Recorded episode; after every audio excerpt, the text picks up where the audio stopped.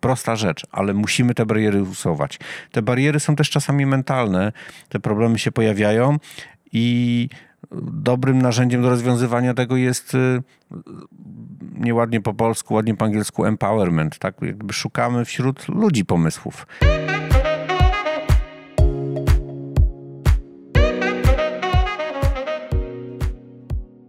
Dzień dobry, witam Was serdecznie w najnowszym podcaście Nowoczesny Lider. E, dzisiaj temat, który mm, zaproponował jeden z naszych słuchaczy e, i temat jest związany z zarządzaniem zmianą.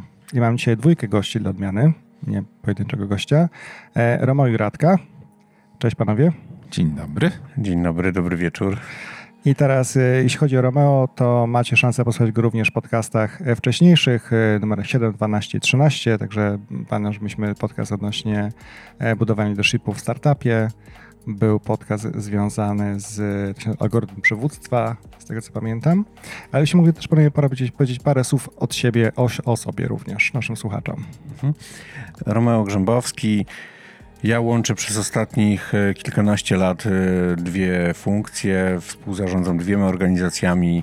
Jedna to Extended Tools Polska, cyfrowe narzędzia wspierające rekrutację, rozwój, zaangażowanie pracowników i tutaj e, i zarządzam zespołem i odpowiadam za sprzedaż, za rozwój tej organizacji. Mój oficjalny tytuł ostatnio, który sobie wymyśliłem to Chief Inspiration Officer, bo to lubię najbardziej. Jednocześnie e, prowadzę zespołem e, firmę doradczą i szkoleniową Time for Team i tutaj bardzo dużo pracujemy z projektami wdrażania, e, wdrażania zmian i tymi doświadczeniami dzisiaj będę chciał się podzielić. Radek Kruciński. Ja jestem człowiekiem w ciągłej zmianie. Mam wrażenie, że to, co w moim życiu jest stałe, to to zmiana rzeczywiście. Pierwsze 10 lat swojego, swojego życiorysu zawodowego spędziłem w międzynarodowych korporacjach, zajmując się marketingiem, reklamą i sprzedażą. W pewnym momencie pojawił się bardzo ciekawy projekt wewnątrz jednej z tych organizacji, e, i to był projekt zmiany kulturowej, zmiany stylu zarządzania, w ogóle komunikacji, wdrożenia pewnego narzędzia z kategorii ERP. Ja dołączyłem do tego projektu. Początkowo miałem pracować w takim streamie funkcjonalnym. Ostatecznie zajmowałem się właśnie wdrażaniem zmiany. Byłem change managerem. Mm, takim trochę, trochę księdzem, trochę e, oficerem politycznym, trochę komisarzem, bardzo ciekawa rzecz. Na Polskę, potem centralna i wschodnia Europa. Na tyle mi się to spodobało, że, spodobało, że postanowiłem poświęcić dalszą część mojego życia mm, budowaniu skutecznych organizacji. Jestem trenerem, konsultantem, interim managerem, zajmuję się przywództwem, budowaniem skutecznych zespołów i właśnie wdrażaniem zmian w organizacjach. Tyle o mnie. Super. No i teraz e, pytanie, które się pojawiło od e, słuchacza, to w ogóle było pytanie, jak e, przygotować się do zmiany? To bardzo ważne pytanie i częsty błąd, który się pojawia w organizacjach, że często zmiany są odpalane zupełnie bez przygotowania. My, większość rzeczy, które ja będę mówił, to wynika z jednej strony z naszego doświadczenia, ale też z modelu, którym się posługujemy. E, model, w który my głęboko wierzymy i który się dobrze sprawdza, jest, jest e, e, przebadany od strony naukowej, praktycznej i biznesowej. To model ośmiu kroków skutecznego wdrażania zmiany profesora Johna Cottera z Harvard Business School. I nawiązując trochę do tego modelu, taki krok pierwszy w każdej zmianie to nie od razu ogłaszanie, co my chcemy zmienić, tylko tak naprawdę zbudowanie pewnego gruntu wcześniej. Wywołanie poczucia potrzeby tej zmiany w organizacji, wywołanie poczucia pilności tej zmiany. I robimy to na wiele, na wiele sposobów, niekoniecznie strasząc naszą grupę docelową, co to złego się stanie, jak nie wdrożymy tej zmiany, natomiast pokazując, tak, jakie mamy wyzwanie, jaki mamy challenge, co się stanie, jeżeli nic z tym nie zrobimy. Czasami wizualizacja, e, wizualizacja tego wyzwania. Podam taki mały obrazowy przykład. Jeden z naszych klientów chciał zaoszczędzić e, papier, który jest używany w organizacji. No i było kilka osób, które było w to mocno zaangażowane, chodziły, kolędowały, namawiały, nic się nie działo. Tak? W pewnym momencie wpadli na pomysł, e, w holu głównego wejścia do, do, budynku tej, tej organizacji zaznaczono papierową taśmą przestrzeń 5 e, na 5 metrów i przez trzy miesiące, za zgodą oczywiście zarządu, wszystkie papierowe śmieci, zużyty papier e, z tego, z tego biura zbierano w tym jednym miejscu. W trzy miesiące zbierała się taka góra papieru, która tak biła po oczach, że nagle ludzie poczuli, ok, to jest ważny temat, musimy coś z tym zrobić. Tak? Także to jest ważne, żeby zacząć od zbudowania gruntu, przygotowania organizacji na to, co będziemy dalej robić. Pokazanie, mamy wyzwanie, jeszcze nie zawsze wiemy, co chcemy zrobić, nie wiemy, jak go rozwiązać, wierzymy, że damy radę e, i chcemy się tym zająć. Super, a teraz e, po przygotowaniu e, tych pierwszych kroków, jak skutecznie wprowadzać zmianę w organizacji? Ja lubię używać takiego sformułowania, że zmianę trzeba odpowiednio sprzedać.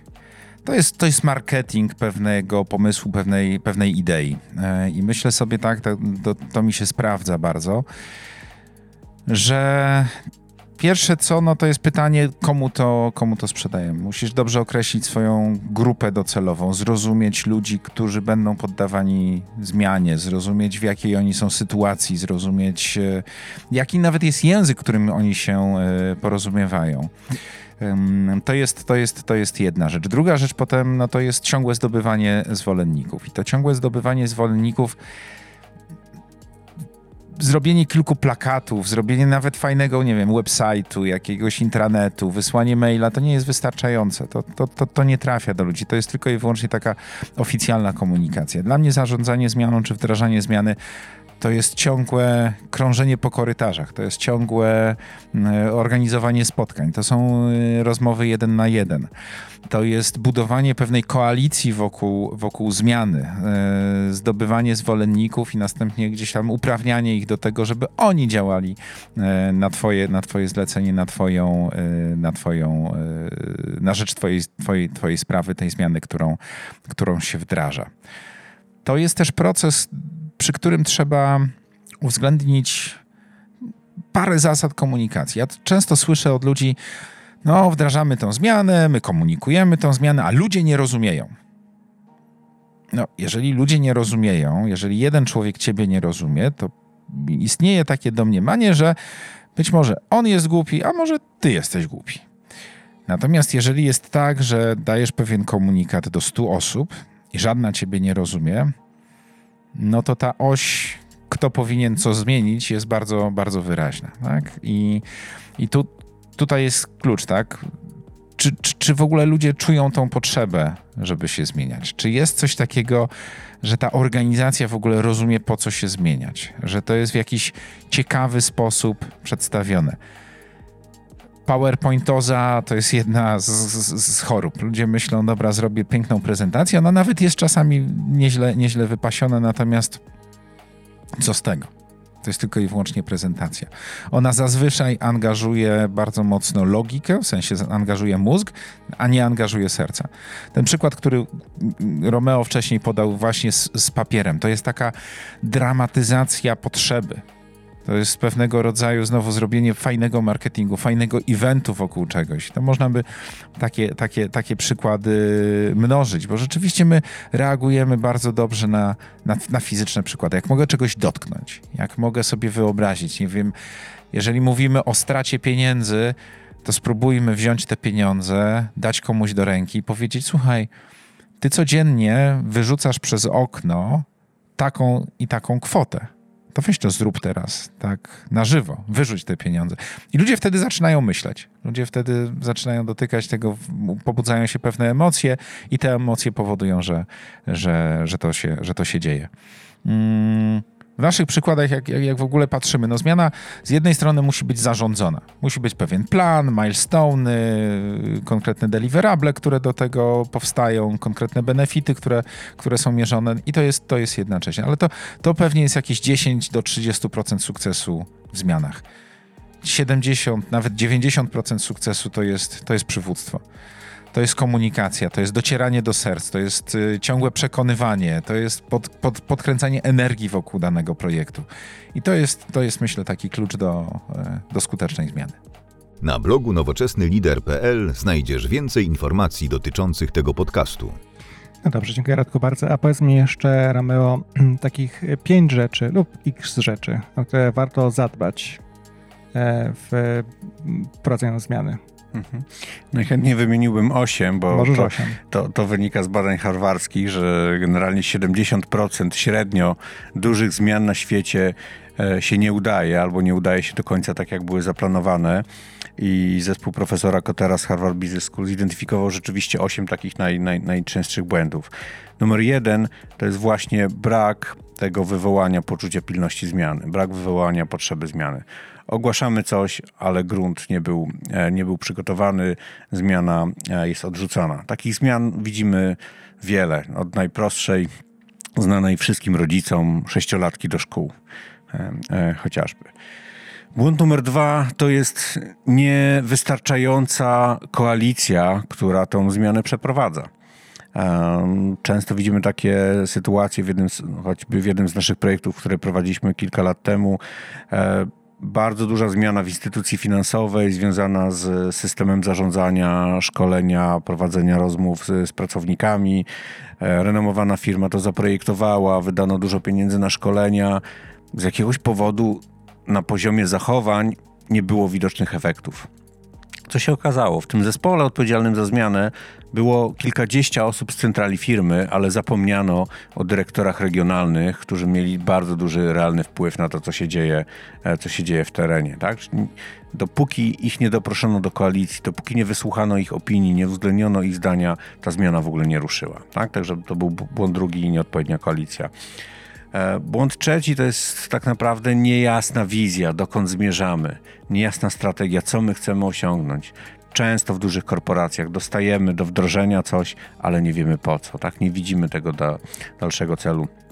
Numer cztery to, o czym Radek mówił, komunikacja niewystarczająca albo tylko zbyt formalna. Tak? Ta komunikacja musi być ciągła, wielokanałowa, odnosząca się i do serc, i do, i do umysłów.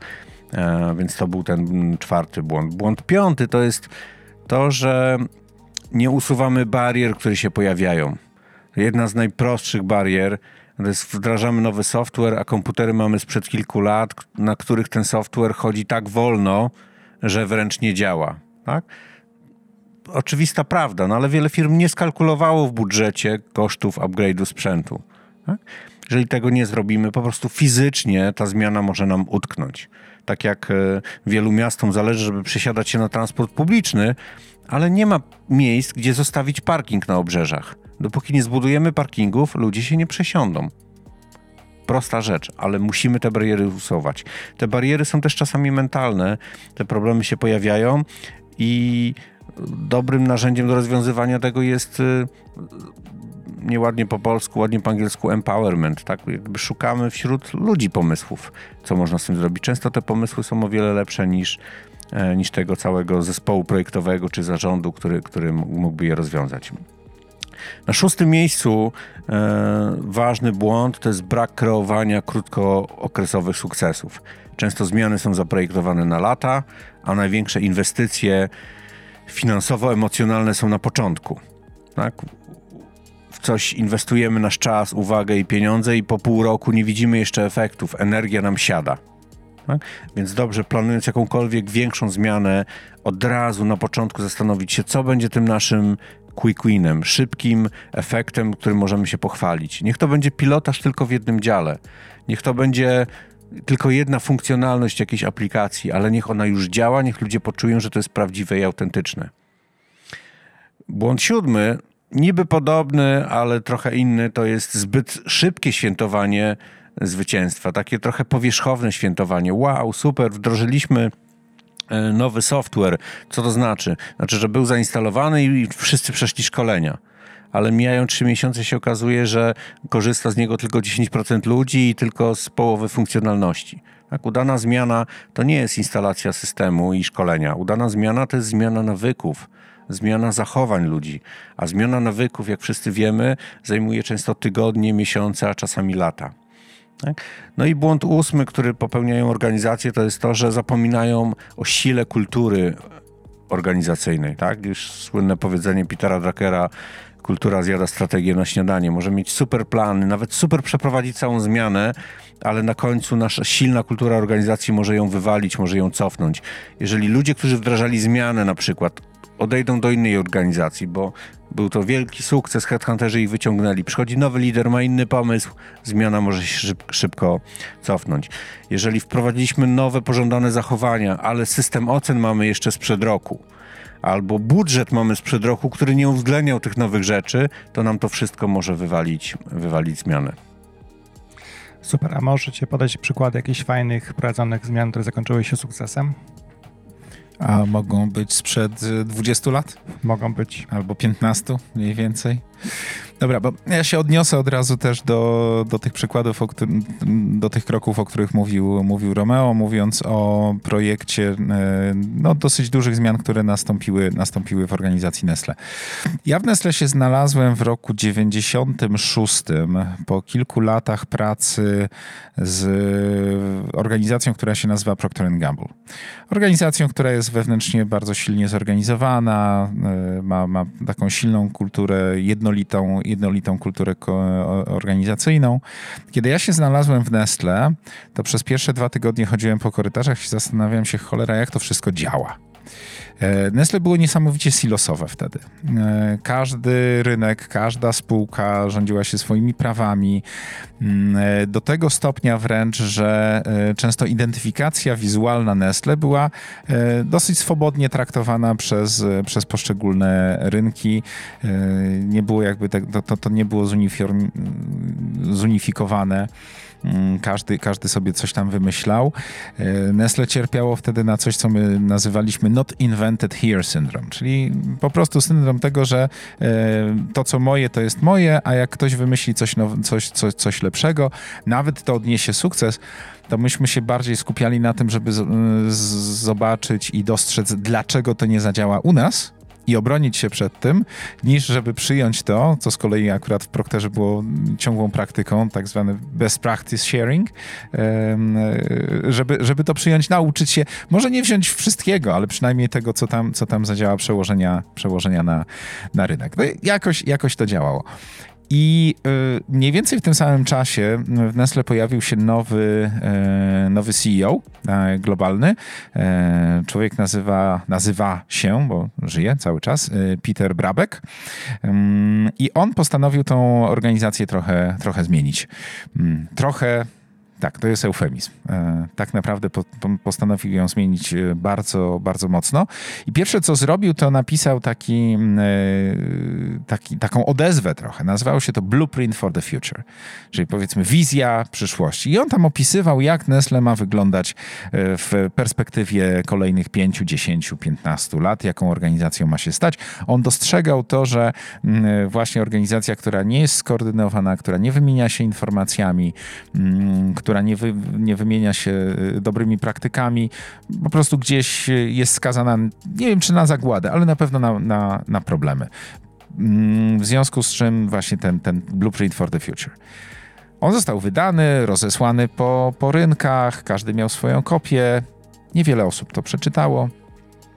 To zostało ogłoszone też na takim e, corocznym zjeździe yy, szefów, szefów rynków. Wszystko było bardzo ładnie, wszyscy oklaskiwali, no tak jak za, zazwyczaj się e, w korporacyjnym świecie dzieje. Rok później na podobnym zjeździe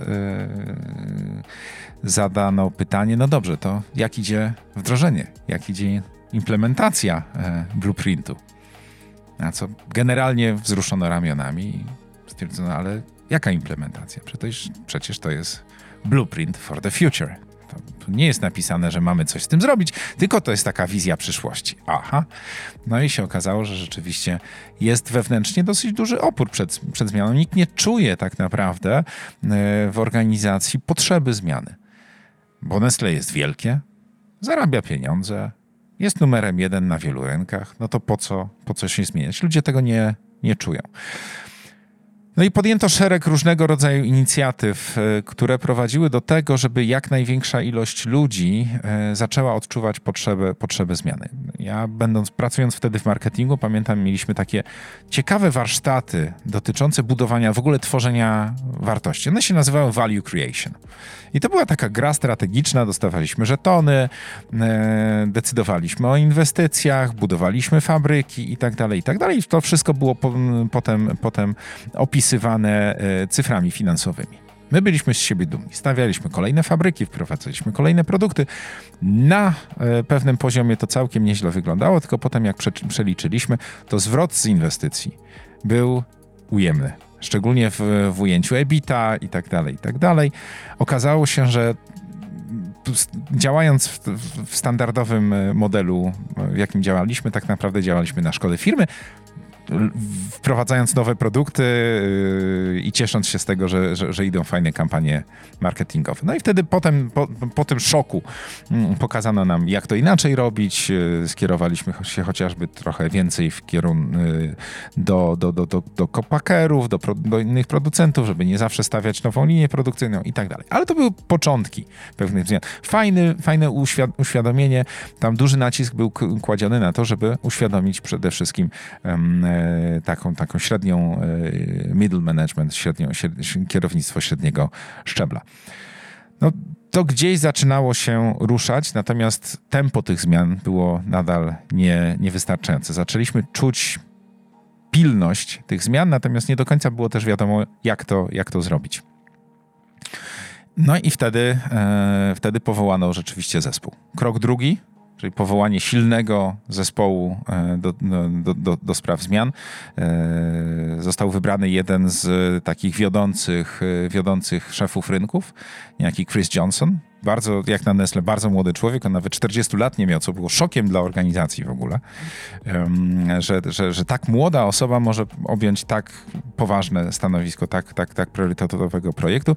Powołano projekt, który nazwano Globe, E, od Global Business Excellence. On dostał takie hasło Unlocking Nestle's Potential, czyli odblokowywanie potencjału Nestle, bo wszyscy wiedzieliśmy, że te pieniądze, tak naprawdę gdzieś siedzimy na pieniądzach, które są gdzieś pomrożone, poblokowane i chodziło o odblokowanie tych przepływów. Wtedy zdecydowano się na to, żeby wdrożyć jedno wspólne narzędzie ERP. Wybrano SAP-a. SAP-a, którego najpierw prekonfigurowano, żeby było takie jedno narzędzie w Nestle. Ale jak się zaczęło, zaczęto przy, przyglądać implementacji, to na szczęście ktoś się zorientował, że jak nie zmienimy kultury pracy, to, to wdrożenie SAP-a będzie tak naprawdę tylko wręcz szkodliwe. Więc e, stworzono całą taką, taką Biblię nowego Nestle. New Ways of Working to się nazywało, czyli nowe sposoby pracy, gdzie tak naprawdę rzeczywiście zjechało się już nie pamiętam, 600-700 osób z całego świata do centrali. E, wynajęto specjalne biuro pod ten, pod ten, e, pod ten projekt mm, i ludzie z każdego obszaru, z każdej funkcji dzielili się swoimi najlepszymi praktykami. Czyli na przykład w zakresie zarządzania zasobami ludzkimi dyskutowano o tym, jak zarządzamy najlepszymi talentami. I z tego budowano jakąś najlepszą praktykę, taki sposób, który potem e, miał obowiązywać w całym Nestle. Jak to zostało zbudowane, takie globalne rozwiązanie, to zaczęliśmy to wdrażać po kolei na, na rynkach. No, czyli mamy zespół, jest już wizja, e, wiemy, z, z, jednej strony blueprint nam mówi w grubych, takich wizyjnych słowach, co to ma być, i potem mamy do tego konkretny projekt, wdrażamy SAP-a, wdrażamy New Ways of Working, czyli mamy, mamy strategię też na to. Są konkretne milestone'y, są obliczone benefity tego wszystkiego. Wdrożenie SAP-a to nie jest tania impreza, zaczynamy, zaczynamy nad tym pracować, zaczynamy komunikować. No i komunikacja znowu idzie wielotorowo. Komunikacja, która z jednej strony są, są, są plakaty, natomiast przede wszystkim to są spotkania z pracownikami. Jeden na jeden. Eee, wdrożenie nowego systemu informatycznego, szczególnie na przykład na, w zakładach produkcyjnych, eee, zawsze pojawia się pytanie: OK, wdrażają coś, chcą e, udoskonalić, w związku z czym będą zwolnienia. No i to są główne rzeczy, z którymi trzeba, trzeba przy, zmianie, przy zmianie walczyć. E, może nie walczyć, wyjaśniać po prostu. Bo to są, ludzie po prostu mają pytania. Jak dostaną na nie, na nie odpowiedzi, to, wtedy, to wtedy budujemy jakąś relację. I ta komunikacja, ona nie jest tylko od zespołu do e, powiedzmy uczestników zmiany, tylko wręcz przeciwnie, ona powinna krążyć w obydwie strony. Myśmy właśnie stosując takie dużo takiego zarządzania korytarzowego. Myśmy chodzili, organizowali spotkania, dużo jeden na jeden. Takie nie, nieformalne y, siatki y, mm, kontaktów bardzo, bardzo tutaj pomagają. Odkryliśmy, rozmawiając z ludźmi, odkryliśmy mnóstwo elementów, tak, które, o których wcześniej nikt nie, nie, nie jest w stanie przewidzieć. Chociażby to, że chcąc instalować stacje, końcówki na, na, na liniach produkcyjnych, E, trzeba przygotować do tego e, ludzi, którzy będą na, wprowadzali te dane. Okazało się, no dla nas to było, no co, no, zainstalujemy komputer, będą, przyjdą, wprowadzają dane. Okaza, okazało się, dzięki właśnie takim nieformalnym re, relacjom, że jest wysoki poziom lęku że ludzie boją się, no mówią, a jak ja wcisnę jedno zero za dużo, to potem będzie źle zaraportowane, będzie, będzie kłopot. Ja się boję, ja nie chcę. Potem się okazało, że większość z tych ludzi w ogóle nawet nie potrafi obsługiwać komputera. Dla nas było oczywiste, że każdy potrafi obsługiwać komputer dzięki temu, że mieliśmy zbudowane właśnie takie nieformalne relacje, no to trzeba było ten plan projektu uzupełnić, zaktualizować tak naprawdę dodatkowe ścieżki szkoleniowe, e, też, też, też działania na, na obniżenie poziomu lęku, e, na zabezpieczenie, co, co zrobić, żeby na pewno te dane były prawidłowo, prawidłowo wprowadzane. Czyli tutaj przechodzimy też od razu do tego, że e, że dajemy, dajemy władzę ludziom. E, dzięki temu odkrywamy różne bariery, których sami byśmy nie odkryli. No, nikt nie jest alfą i omegą i, i, i to, to, co wiemy o, o, o, wdrożeniach, to to, że to jest praca zespołowa, po prostu. Um, pojawia się kwestia, okej, okay, co ten, co ten projekt, co ten globe cały, który jest no, ogromnym kosztem, tak? to, to, to, to jest częstokroć wymiana y, komputerów, to jest kładzenie nowych, y, nowych sieci informatycznych. No, ogromne, ogromne koszty. Natomiast y, jakie benefity z tego? No i okazało się na przykład, że mm, żeby, żeby, żeby SAP działał, no to trzeba go zasilić danymi. Żeby zasilić go danymi, to trzeba usta ustandaryzować formaty danych. Czyli zrobiliśmy całe ogromne ćwiczenie data cleansing, gdzie każdy artykuł, każdy produkt, każdy surowiec trzeba było po prostu praktycznie ręcznie e, przepisywać, opisywać. Ale to doprowadziło do takiej sytuacji, że na przykład no dla Nestle strategicznym surowcem jest cukier. No, jest używany w słodyczach, jest używany w, w galaretkach, deserach i tak dalej. E, przy starym, za, przy starym zarządzaniu, zarządzaniu zmianą, no to było, znaczy za, za, zarządzaniu, kiedy każda fabryka miała swój, swój, swój system informatyczny, nikt nie dbał trochę o to, jak to jest opisywane. E, mieliśmy przeświadczenie, że, że, że, że tych rodzajów cukru jest bardzo dużo. Jak przy, przeczyściliśmy dane, okazało się, że tego nie jest tak dużo. Udało się skonsolidować zakupy na bardzo wysokim poziomie, uzyskać znaczące rabaty i to jest taki taki short term win, taki, taki, takie zwycięstwo, które się osiąga, zanim jeszcze całe rozwiązanie, rozwiązanie pójdzie. Zakomunikowane, ludzie są zadowoleni, widzą od razu rezultaty z ciężkiej pracy, która jest, która jest wykonywana. No i koniec końców za, za, zakotwiczenie tego, tego w kulturze, e, za, za, zapewnienie, że, że całe rozwiązanie będzie działało. Glob stał się, no, teraz nikt sobie nie wyobraża po prostu pracy bez, bez tego systemu, bez tych nowych sposobów pracy, które są już standardowymi sposobami pracy dzielenia się informacją, dzielenia się wiedzą. Długi projekt. On, on, on, on trwał, w całym Nestle trwał ponad 10, y, chyba 15 lat, żeby wszystkie kraje e, wdrożyć. Natomiast, natomiast opłacał się. Nowoczesny lider. Podcast dla poszukujących inspiracji liderek i liderów. Arma, a twoje doświadczenia? No, mi przychodzi do głowy pewien świeższy projekt, może w trochę mniejszej skali. E, dotyczy polskiego rynku, dotyczy branży technologicznej.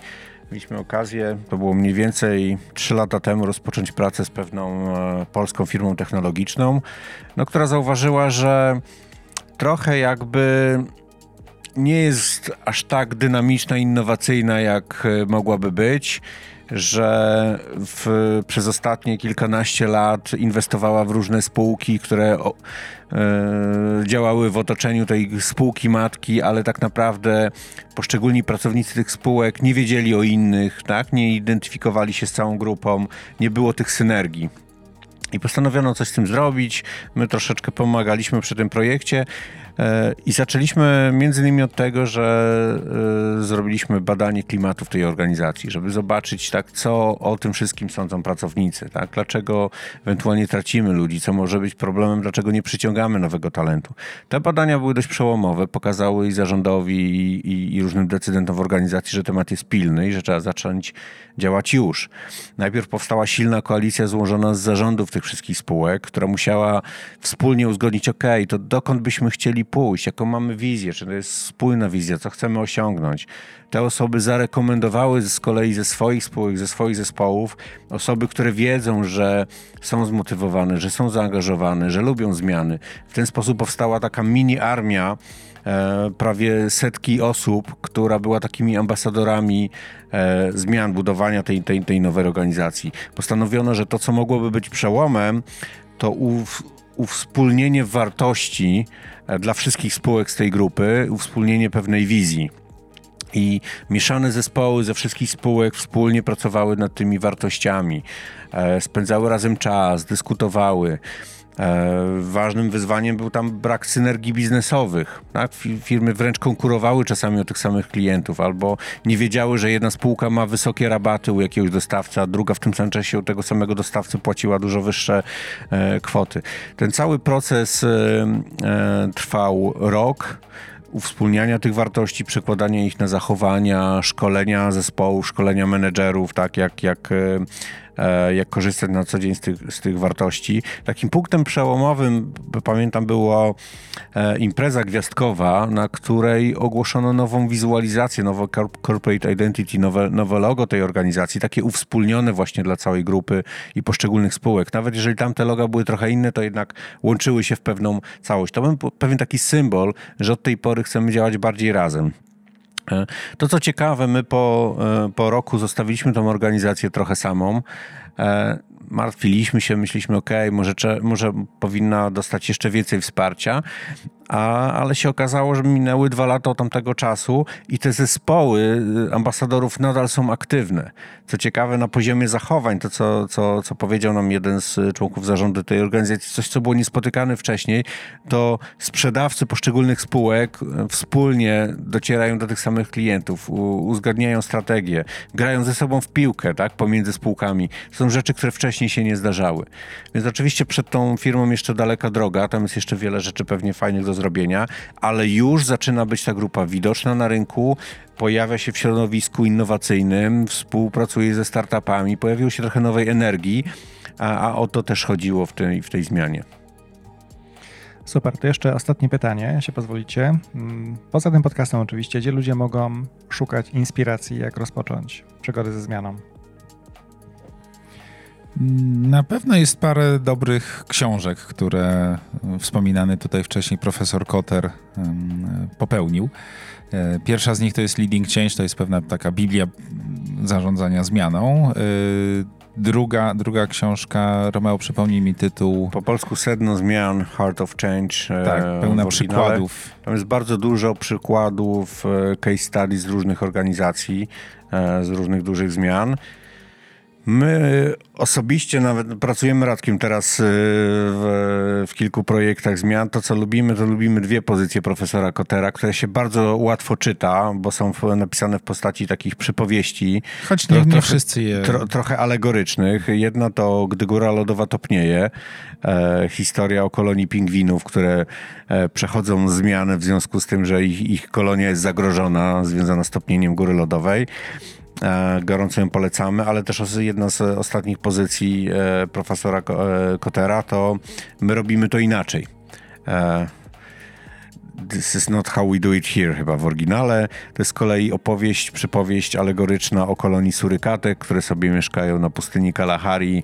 Są super zorganizowaną kolonią, mają na wszystko procedury, wszystko jest zaplanowane na tip-top i wszystko działa świetnie do momentu, aż nadchodzi susza pojawiają się sępy, zaczynają się zagrożenia, z którymi wcześniej surykatki nie miały do czynienia. I w tym momencie się okazuje, że tak zorganizowana, bardzo zbiurokratyzowana organizacja przestaje być efektywna. I dalej się roztoczy fajnie ta, e, ta historia. Tak, że niestety nie ma procedury na coś, co jest nieprzewidziane przez procedurę. Mm, to jest jedna, jedna rzecz. Natomiast y, na pewno warto rozejrzeć się po prostu i porozmawiać z praktykami zmian z ludźmi, którzy przeżyli trochę, trochę zmian. Mm, oni się na pewno chętnie podzielą swoją wiedzą, a, a jeżeli, jeżeli będzie kwestia, kwestia samego projektu, to no są, są dostępni konsultanci, tylko zawsze warto po prostu sprawdzać praktykę, praktykę, praktykę. No i taki ważny moment, to też pokazują badania i eksperymenty. My na każdym warsztacie robimy pewien eksperyment, przechodzimy przez krótką zmianę i to co się okazuje, że ludzie poddani z nienacka zmianie zamykają się w sobie skupiają się na sobie i najbliższym otoczeniu, więc to, czego brakuje często, to jest to wyjście poza, poza ramy, wyjście poza własną organizację. E, pójdźmy na jakąś konferencję, porozmawiajmy z ludźmi z innej firmy, szukajmy inspiracji też na zewnątrz. Tak? Chodźmy na meetupy, dyskutujmy, chodźmy na fuck up days, tak? Chodźmy, zobaczmy, co się komuś nie udało, jakie możemy z tego wyciągnąć wnioski. To, to, w zasadzie to wszystko się łączy z pewnym trendem, który jest w tej chwili e, no i głośny, i ważny, i, i, potrzebny, tak zwanego open mindset. Tak? Najlepsi liderzy to są ci, którzy wierzą, że ciągle mogą się nauczyć czegoś, czegoś nowego. Słuchajcie, bardzo Wam dziękuję za rozmowę. E, mam nadzieję, że to jest jedna z inspiracji dla naszego słuchacza czy słuchaczy, którzy będą słuchać tego podcastu. E, dzięki serdecznie, życzę Wam jego popołudnia. Mhm. Może jeszcze ostatnie zdanie, żeby Jasne. wybrzmiało. Zmiana to jest sport zespołowy. Nie róbcie zmiany w pojedynkę, ani w mikrozespołach. Budujcie koalicję, budujcie zespoły, róbcie to razem. Dzięki Remo, dzięki Radek. Zdecydowanie tak, dziękuję bardzo. Zapraszam Cię do społeczności Nowoczesny Lider na Facebook lub LinkedIn.